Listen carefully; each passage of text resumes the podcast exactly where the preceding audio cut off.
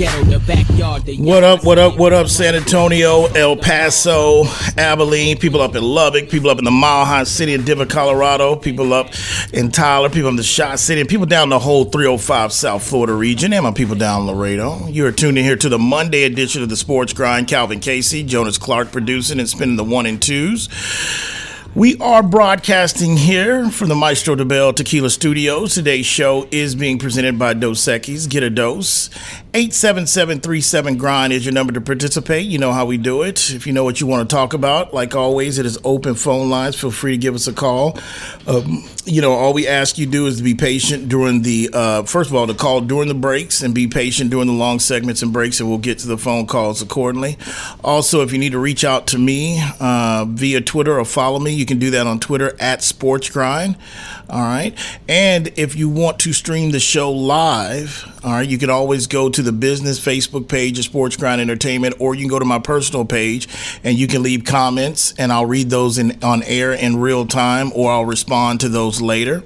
All right. Um, you can go to the personal page or the business page of Facebook Entertainment. And also, um, if you ever miss any of the shows live, all right, you can go ahead and go to sportsgrindonline.com where you can download the podcast 365, seven days a week. And also, if you are traveling or in a market that doesn't have us terrestrial wise or we're getting preempted by play by play in your market, you can go ahead and go to the same website at sportsgrindonline.com where you can click the play button, listen live, and we're there for you.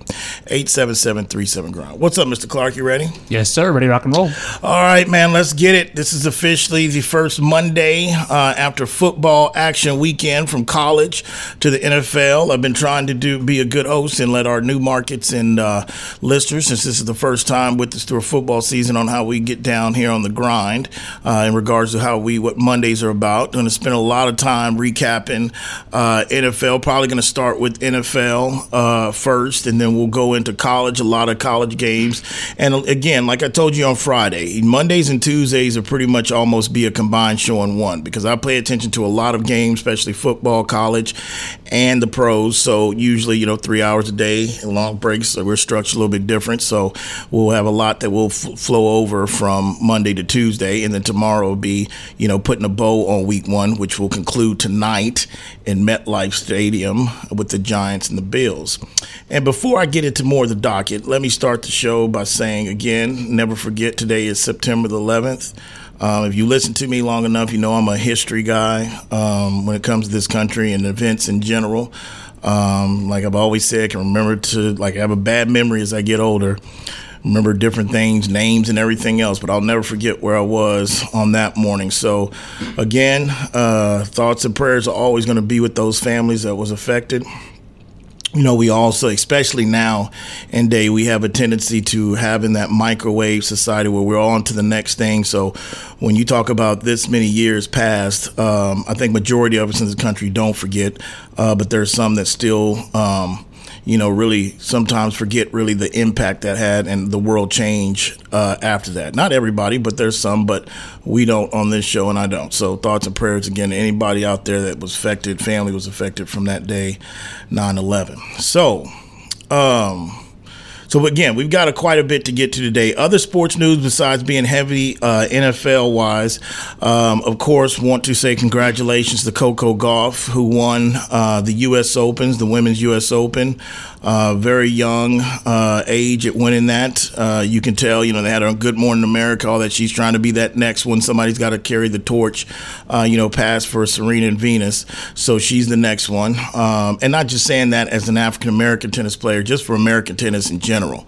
Um, you know, on the ladies' side, which I've been more critical on the men's side because the men's side has been hard times to kind of get going uh, since we've been in the early 2000s, post 90s. What we got?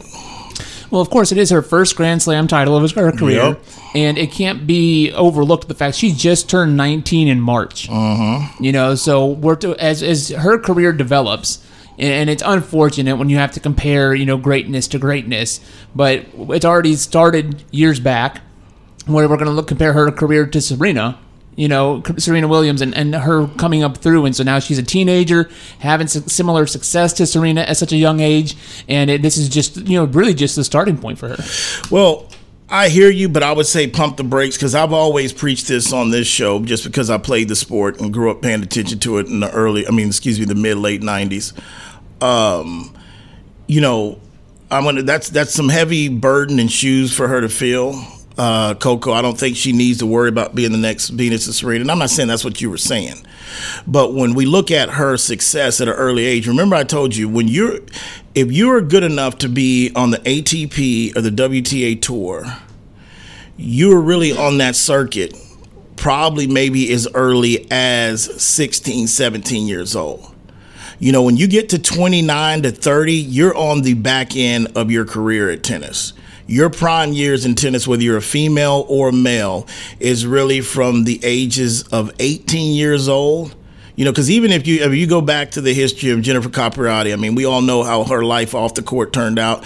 A lot of that had to do because she was thrust into the limelight so early at the age of 14, and that was pre-social media and everything like that. But at the end of the day, you know, if you use when you hit to that scene, if you're fortunate in that, you're about 15, 16, 14, and then you're just going through almost like your rookie year. When you get to her age, if you're going to be that woman or man, um, this is the time when you kind of start winning. I mean, we're seeing it on the man side with Alcaraz. We're seeing that.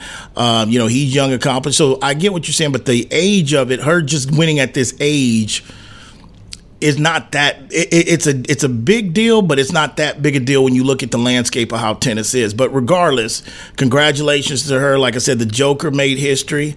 Uh, he has tied Margaret Court um, at 24 did a little tribute to Kobe. I never knew, you know, he had a relationship with Kobe. You know, I wish that's the only thing, you know, uh, rest his soul. Um, you know, I was always one of Kobe's biggest critics, but I always respected him. Uh, and a fan of him, but not a huge fan of him. But I just wish, you know, more people um, would have came out uh, and talked about their relationships while he was living. And I'm not saying jo- Djokovic hasn't. It's just because I haven't heard it. Um, I don't follow his career 365, seven days a week. But um, on a grand scale of that, I mean, I know that was 24. Kobe wore 24. But my point I was trying to make, and I felt like when you found out how involved he was with the women's game and all that, those are things that I think that would have came out while he was still breathing. It, it would have made a lot of people look at Kobe a little different. Because remember, Kobe was one of those guys I felt there was no in between. Either you couldn't really stand him because he was a winner and he played with the Lakers, or you were in love with him. But I think after his passing, when you hear about how involved he was with the women's game, uh, you know, the mom, you know, um, you know, uh, a girl dad, you know, he came out with that. It's just to hear Djokovic for the first time on that, and I get it. You tied 24. That's tied for the most Grand Slams ever by woman or man. And then you know he had the you know the uh, jumpsuit there to uh, you know, honor him at 24. But that's the thing I thought about. But credit to him, you know, for accomplishment. I'm not a big Djokovic fan either. Gonna put a little. I'm gonna put a total asterisk on him. It's like if I'm drawn and I'm just not gonna completely put an asterisk because my man Nadal was. I mean, Nadal is sitting at like 22, I think, or 21 and you know he's at four. And, and I've, I've, said this: Nadal has really suffered the last couple years because of injury. Now he took off most this year, and he's already announced last, next year is going to be his final year. Uh, but Djokovic, again, this era between him, Nadal, and Roger Federer, that's really who it's been for the last 20 years. Um, you know, and that's why I say about the men's side as well too. So congratulations to that. Um, also, basketball. Uh, the only thing about uh, NBA wise, uh, you know, I had no, I had uh, he's a faithful listener of ours. As far as I know, he tagged me over the weekend trying to troll me about. Oh, I mean, last time I checked, if you did we not get the number one pick? You know, trying to say that I didn't talk enough Wemby. Listen, first of all, Wemby got a lot of run on this show pre-draft and post draft. But I'm not going to be one of those that's going to be reporting on what his hairstyle is. Now I know it's some pictures that came across my way and yoked up a little bit real quick. You know, he's working out with you know San Antonio's own Jesse James Leija, but uh, come on, when basketball gets its time, when the Spurs go, Wemby's going to get love. But the basketball note really comes with the American team, and I know we're going to get caught up in football, but I want to get this point out because if I don't today, it'll get lost and shuffle the rest of the week.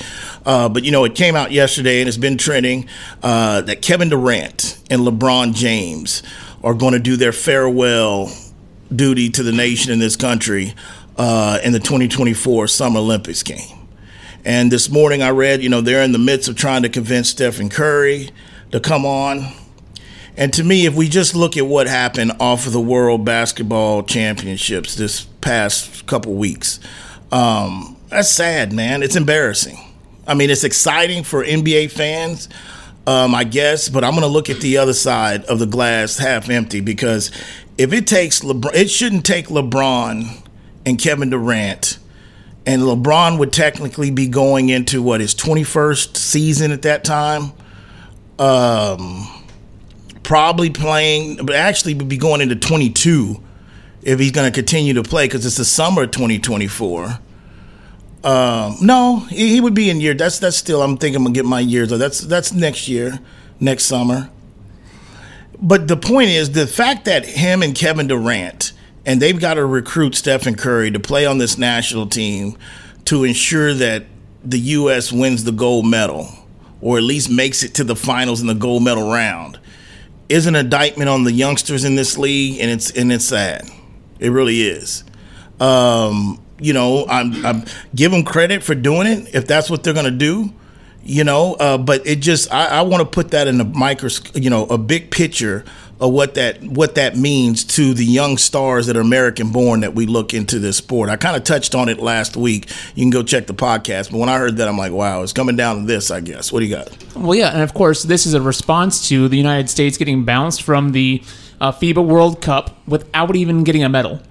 And Germany won the whole thing with the gold. I told you, Dennis Schroeder, it's his team, man.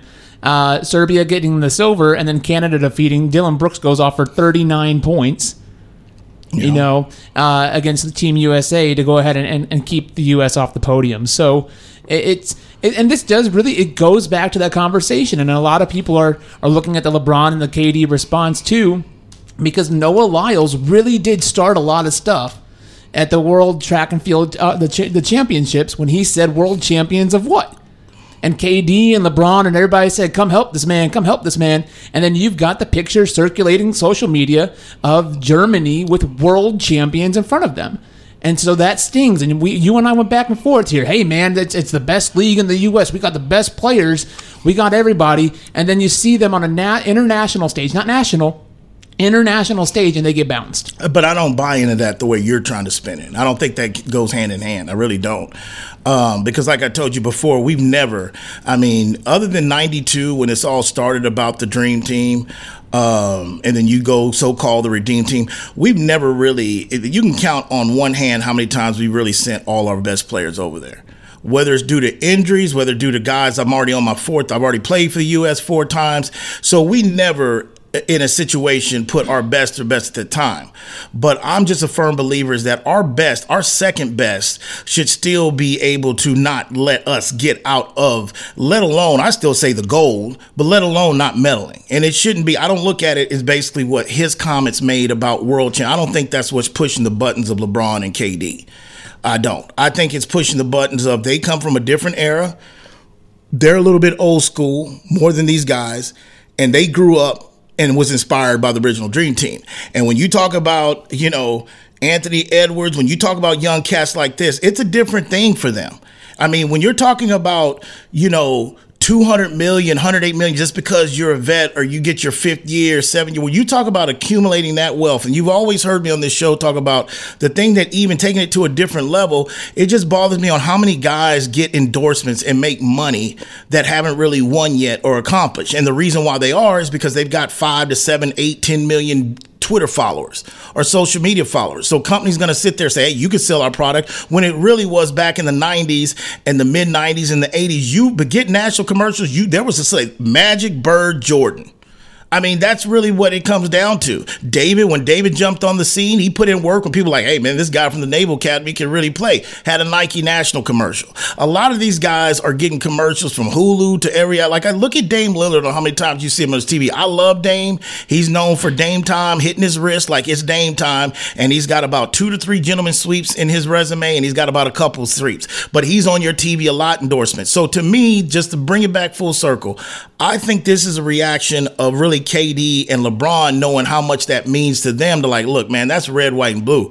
As long as I can still run up and down the court, I'm the league. If it's like this, if nobody else, the youngsters will step up while I'm still breathing, I'm going to try to restore some respect in the summer. I'm not going to let that happen to us in the summer. I don't think that has nothing to do about them reacting to the, the, the track. It has nothing to do with that. Well, it's not even so much about the money. I mean, Kevin Garnett got out, got in on the conversation this weekend, tweeting MVP, interna- as it was an international player, NBA champs, internationally led, because of course Jamal Murray being from Australia, Team USA not meddling. What's to it? You had Rudy Gay tweeting out this weekend saying that we need to bring back tryouts to the Team USA, even for the FIBA World Cup, because these guys don't want it. I don't think it's so much about the money. I think that to Kevin Garnett's point, and, like I said, to give you credit, you've talked about it too. Internationally, this game has spread right to where we've got more talent. You said it, the best talent from the world around the world comes to play in this league, the the, the league in America. Uh, but internationally, the, the, the world is catching up. The world is catching up, Jonas, but also there's strides coming into where we've seen on the women's soccer level, the world is catching up to our women that dominated. I've always told you how I feel about our men's soccer. We can have all the resources and everything, and generations come up. We're never catching Brazil or Argentina in soccer. It's not happening. Okay? And so, so when I say that it is about the money, follow the money. When you're getting 200 to 250 million, not everybody is made up of the same stuff that Kobe, Michael Jordan, Tiger Woods, Tom Brady's made up of. You're not. Where whether you got the money in the bank, you got a quarter million billion dollars in the bank, you're in the NBA, you got endorsements, but it still makes you want to get up and basically get up at seven, eight o'clock in the morning and make me go and fly across the world to represent my country. No, they don't get it because the money because the youth has become more about like hey we're to come up to aau we're to go through college we're to hopefully get to a big d1 school we're to be one and done and then we're to go in the nba and we're to get that first round lottery money the, the, the difference of it is is that that passion from the original Dream Team onto the Redeem Team, Mike uh, Colangelo taking over the whole structure of American basketball, all of that has kind of been lost on when that's what they mean when they say they don't want it because it's hard to be hungry when your belly's full. When we get back, we're gonna jump right into Week One. Look at all the weekend action. Dallas defense dominates, and Sean Payton in the Russ era starts off at 0 and 1. You listen to the Sports Grind. Today's show is being presented by Dos Equis. Get a dose. We are broadcasting here for the Maestro Dobel Tequila Studios. We'll be back.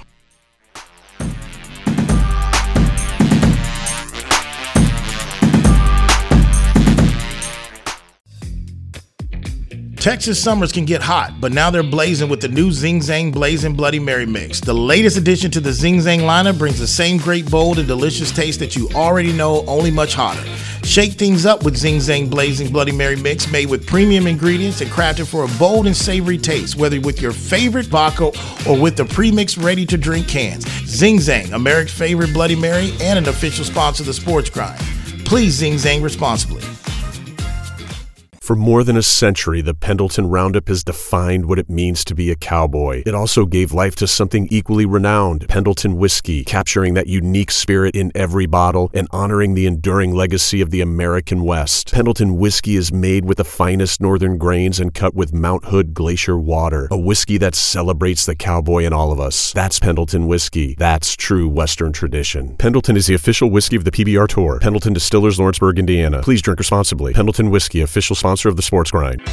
Are you moving around the greater San Antonio area? Choose the storage experts, Tiger Moving and Storage. Whether you're moving an office or the whole family, Tiger Moving and Storage offers container drop off and delivery with efficient, prompt, and cost effective service. To learn more and to secure your portable storage container today, go to choosetiger.com. Tiger Moving and Storage, official sponsor of the Sports Grind.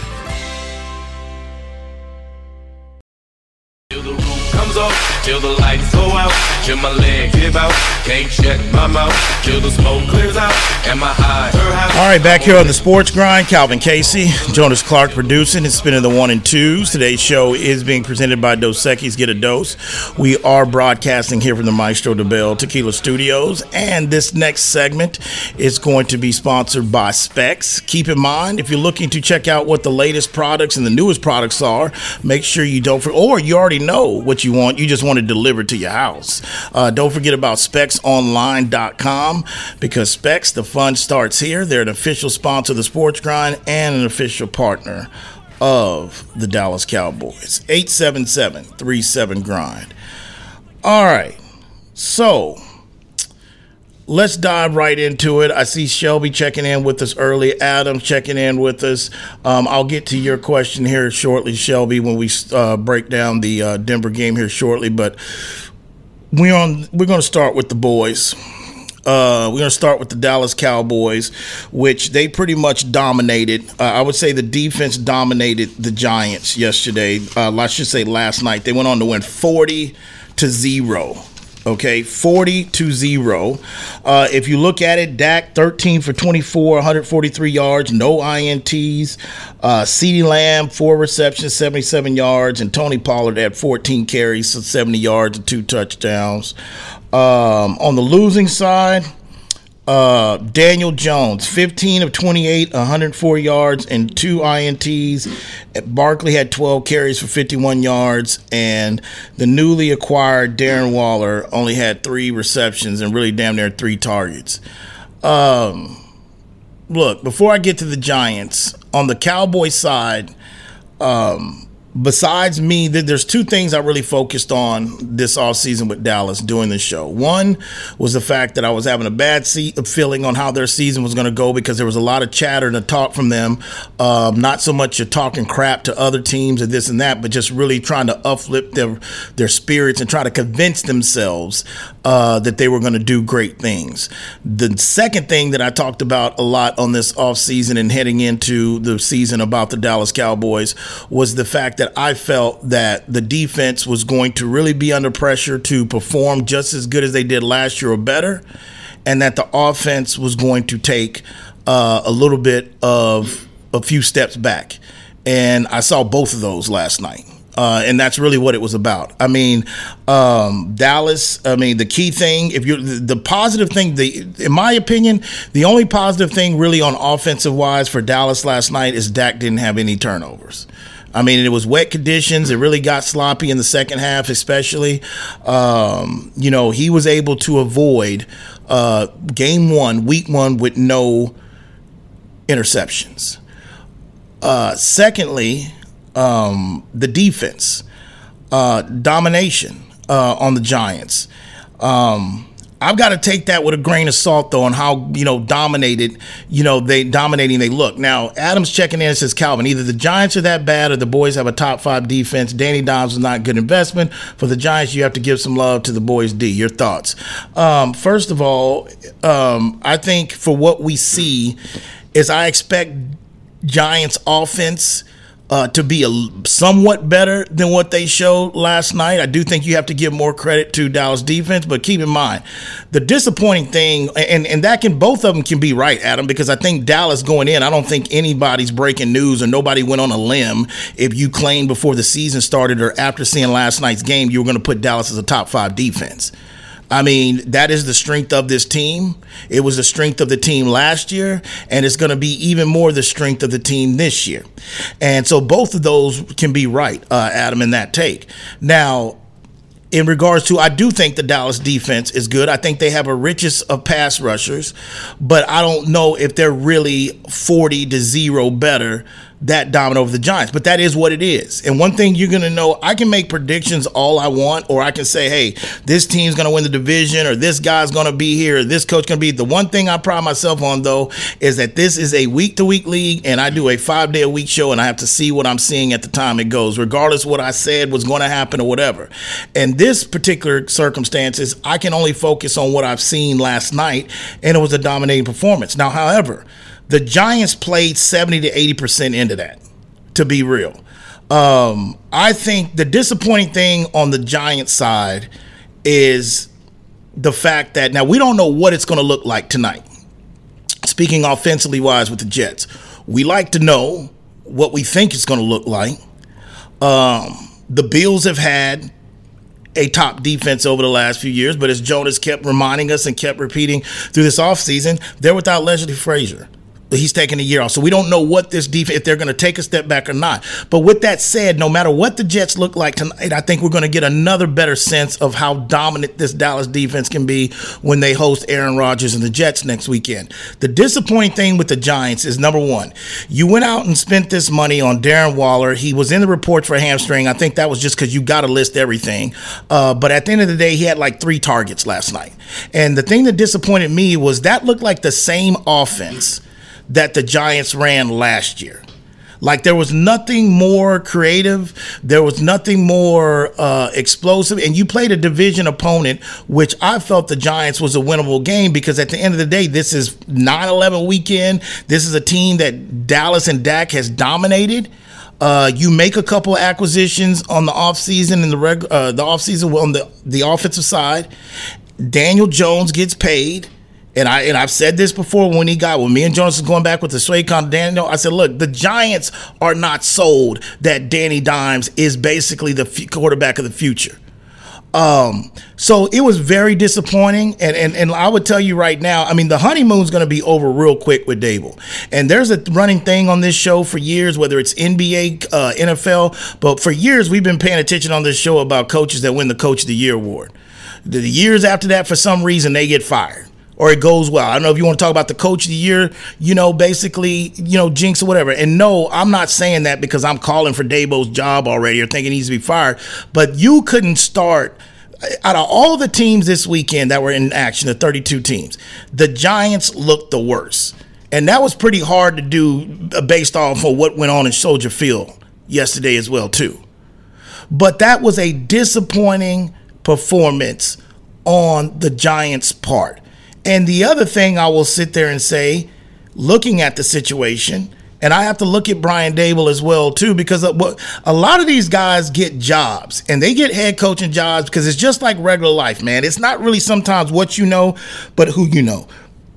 Own and billionaire owners can be persuaded by their general managers when it comes to the next upcoming coordinator or the next defensive coordinator, especially on the offensive side. But nine times out of 10, if you follow it, it has a lot to do with who was their quarterback.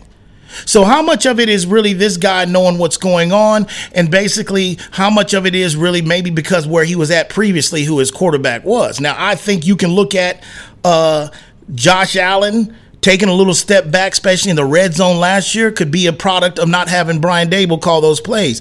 But when I look at Brian Daboll last night, the other thing, because that's on coaching, when your team comes out that flat and that has no excitement and really gets punched in the mouth by a division rival of 40 to zero, you know how hard it is in this day and time with the rules the way they are favoring the office. Do you know how hard it is in the National Football League to get a shutout in these days? This ain't the 80s, this ain't the 90s, it ain't even the early 2000s. You, you have to really be awful on offense to get shut out in a national football game. I don't care how bad your team is. So that was very alarming. And the other thing that I did not understand, and I don't know if a message was being sent, and I don't care what Daniel Jones is basically saying, because I totally disagree with Chris Collinsworth last night in regards like, oh, you know, Chris uh, Daniel Jones is going to earn some stripes in this locker room because he wants to be the guy for this quarterback team. What the hell is Daniel Jones still doing in the game with five minutes to six minutes even left? It may, and even when it got down to three to two minutes, I don't care if he's telling the court, no, this is my, I'm going in there. I want to be with my team.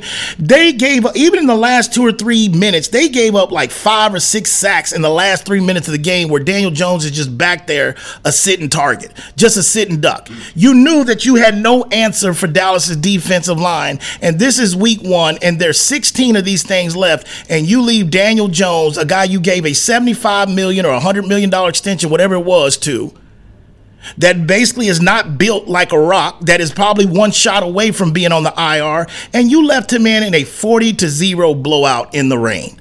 That is a coaching mistake, and that is basically looks bad on Brian Daboll. And and you know what? Now credit to Brian Daboll because I heard him say this last season. He goes, "Yeah, the Coach of the Year award. That's one thing, but I know where I'm coaching at. He's coaching, and he's meaning like they they can forget about that reward real quick. What were you gonna say? Well, I, I feel like the reason why you leave Jones out there is because you want some level. Uh, you want to try to get some positivity. You want to get one drive to where maybe that offense can get going, and you can go into week two feeling like, okay, as bad as it was against Dallas, even though it came into against their third stringers with five minutes left in the fourth quarter, you got some momentum, and I feel like it's and and maybe it's a double-edged sword there because the fact that you didn't you you continued to try and you didn't get that. That almost makes you feel worse coming into week two because you still couldn't get it done against guys that bear, that, that that were you know roster cut you know roster bubble guys coming out out of the preseason. So that maybe that hurts worse because you still couldn't get anything done. But i almost i almost feel like you do want to try to get something especially offensively. You want to try to get something going in week one. Look, man, there's an old saying goes talk about live to fight another day. You're not going to win the NFC East in one game, man. We're in week one. Your back at, your backup is Tyrod Taylor, which I have a lot of respect for, but it's Tyrod Taylor. Daniel Jones is a guy. I guarantee you, there's no like you. I couldn't name another quarterback that's starting in this league, for the exceptions of maybe Ryan Tannehill, and I'll get to him. Sure, I didn't even have him on the docket, but he just came to my mind because I I, I want to know where Adams at the the congregation of uh, Tennessee Titan football. But other than Ryan, Tannehill, there's not another quarterback in the league that would have been left in the game down 40 to 0. The offensive line cannot handle the pass rush and it's 3 minutes left in the game. There's no if you want to get an encouragement going into the next game or whatever, that should happen coming out of the locker room in early fourth quarter. There, there's no if you if you run the risk of Daniel Jones because it's not the fact that they were just getting beat down and they're getting shut out. He was getting killed. He was getting hit. Like it was tee off. Like I don't know who the hell whoever had Dallas's defense in fantasy football last night, you should be 1 and 0. If you ain't 1 and 0, there's two people. If you ain't 1 and 0 with Tyreek Hill or either Dallas Cowboys defense in fantasy, you probably got a shaky squad. But the, re, the, the the truth of the matter is no. I mean, I see how you're trying to spin it. No, man, that that's that's uncalled for, and it's really a disrespect to Daniel Dimes. I'm gonna tell you the same thing I told you about your boy Baker when he was in Cleveland when he tried to play the Warrior when he played the last year when he was hurt with his shoulder and got killed before his performance and all that. I told you then. I said, look, if they really, if Haslam and the whole ownership group and the coaches really thought Baker Mayfield was their quarterback of the future, there's no way they would have let him go out there with his shoulder like the way it was. Daniel Jones, to me, eh, besides a contract extension, which was a friendly type of deal, he didn't get no Joe Burrow, no money like that. It was nothing really overwhelming. And I saw nothing from a offense that basically generated last year 65, 70% of the start was, you know, created around number 26 and Mr. Barkley. That looked exact same against a division opponent that already knows that. So um, you got to give Dallas credit. You play who's in front of you. I think if the defense can, I don't expect the defense to continue play at that level. If they do, yeah, playing in the NFC, they should be down there to the final four. They should be at the final two spot of the game, the NFC Championship game. It should be divisional. Uh, it, divisional round should not be acceptable. But the reality of it is, it is hard in this day and time for a defense to sustain that if you have a offense that is is is suspect. And and really what I see from last night, I mean, because honestly, 40 points, special teams from a block kip field goal kip, a scoop, a scoop and score from turnovers, which Dallas has led the league in turnovers the last two years of defense, or two or three years. So you got to give Dan Quinn credit for that. But in a game that was 40 to zero, Dallas's defense and special teams scored, I would say, was probably responsible for what 20, 30 of the 35 of those points, 30 of those points. There was one drive that Dallas's offense had. And that's why I know that this is going to be a ongoing topic for the Dallas Cowboys because I'm not a big I know the guy that's playing tonight for the game green by the name of Aaron Rodgers. I know that he all he did was bitch and moan and complain for the last two years of Mike McCarthy's tenure at Green Bay because he felt the offense wasn't creative enough. And the reason why I know there's some credit to that is because go ahead and go a little bit West Coast and look at the performance of the Los Angeles Chargers yesterday in their offense under Kellen Moore.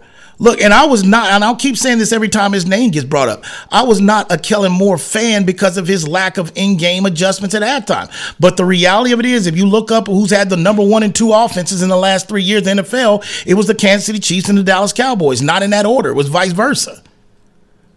But McCarthy has felt the heat. He knows the owner he's playing for. He understands his quarterback situation, and he understands it's Dallas, not Green Bay. So he felt like if I'm going to go down, you know, it's kind of like in Glory, that movie Glory, and Denzel Washington. They're all sitting around, and you know, uh, Morgan Freeman is preaching to him, and they're about to go into war. And Morgan says, "Tomorrow we go into battle." And everybody, yeah, yeah, yeah, keep going, preach. And he says, hey, if you're going to go down, at least let them know you went down standing up. And that's what you do. And, and, and at the end of the day, you know, you, you can't, it's, it's just one of those situations to where Dallas is going to be in a situation where there's going to be a lot of pressure on their defense. And the only good news that you have if you're a Dallas fan is the fact that you are playing in the NFC you're playing in the NFC. Because if you look at Dak's numbers, I mean, 13 for 24, 143 yards, he didn't really have to do much. You know, he didn't have to really do any do much. But I'm still questionable about how this offense is going to look under Mike McCarthy. But I don't know where the Giants. Who do they got next, Jonas? We we got to keep a schedule up because I'm going to ask that a lot today on who they got coming up next. Um, the Giants is just that that's bad. I mean, you would have done better getting done by somebody else outside the division if you were going to come out and play like that. What do you got? Well, and how do you look at the game too? Because it's going to be against the Cardinals in Arizona, and they looked better against the Commanders than anybody thought they would. Or again, the Commanders just maybe looked that bad. No, I think you got. I mean, I think the Commanders. You know, look, Commanders got a new offensive coordinator in Eric B. Um, we know what the deal is with Ron Rivera. They've got a quarterback starting for the first time, uh, Sam Howell. Um, I think Arizona's situation yesterday. I mean, I paid some attention to that game. It just comes down to where eventually these are grown men they they sit around. I mean, they used to, you know the whole adage with coaches and, and players. Oh, I don't read the newspapers. I don't listen to the radio. Well, in the day of social media, you can't escape anything. So the players and the coaches have sit around for Arizona for the last four or five months and all a month of camp and heard people like myself and everybody else say, "Oh, they're they're tanking. They're going to suck. They're being the worst thing." That's what those players. It doesn't matter what the front office plans are.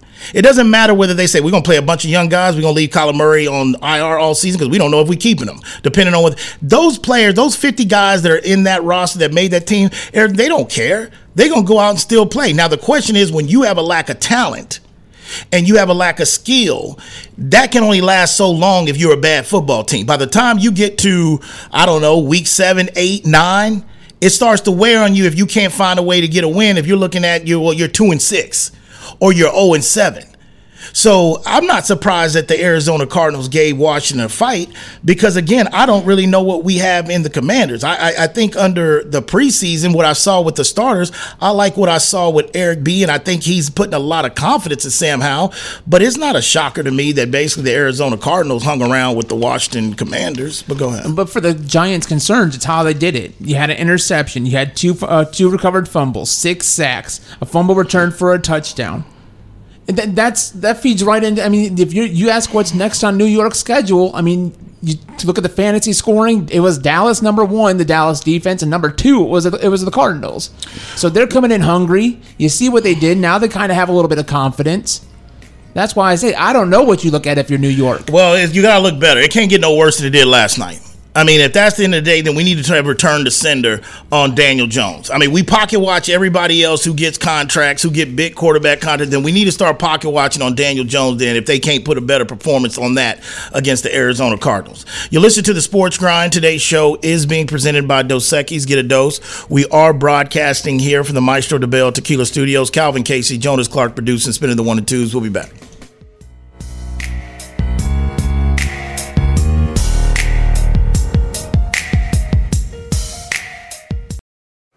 When life sounds too much like this,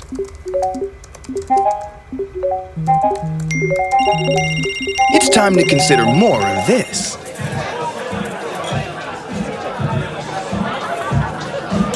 Sometimes a little shift is all you need.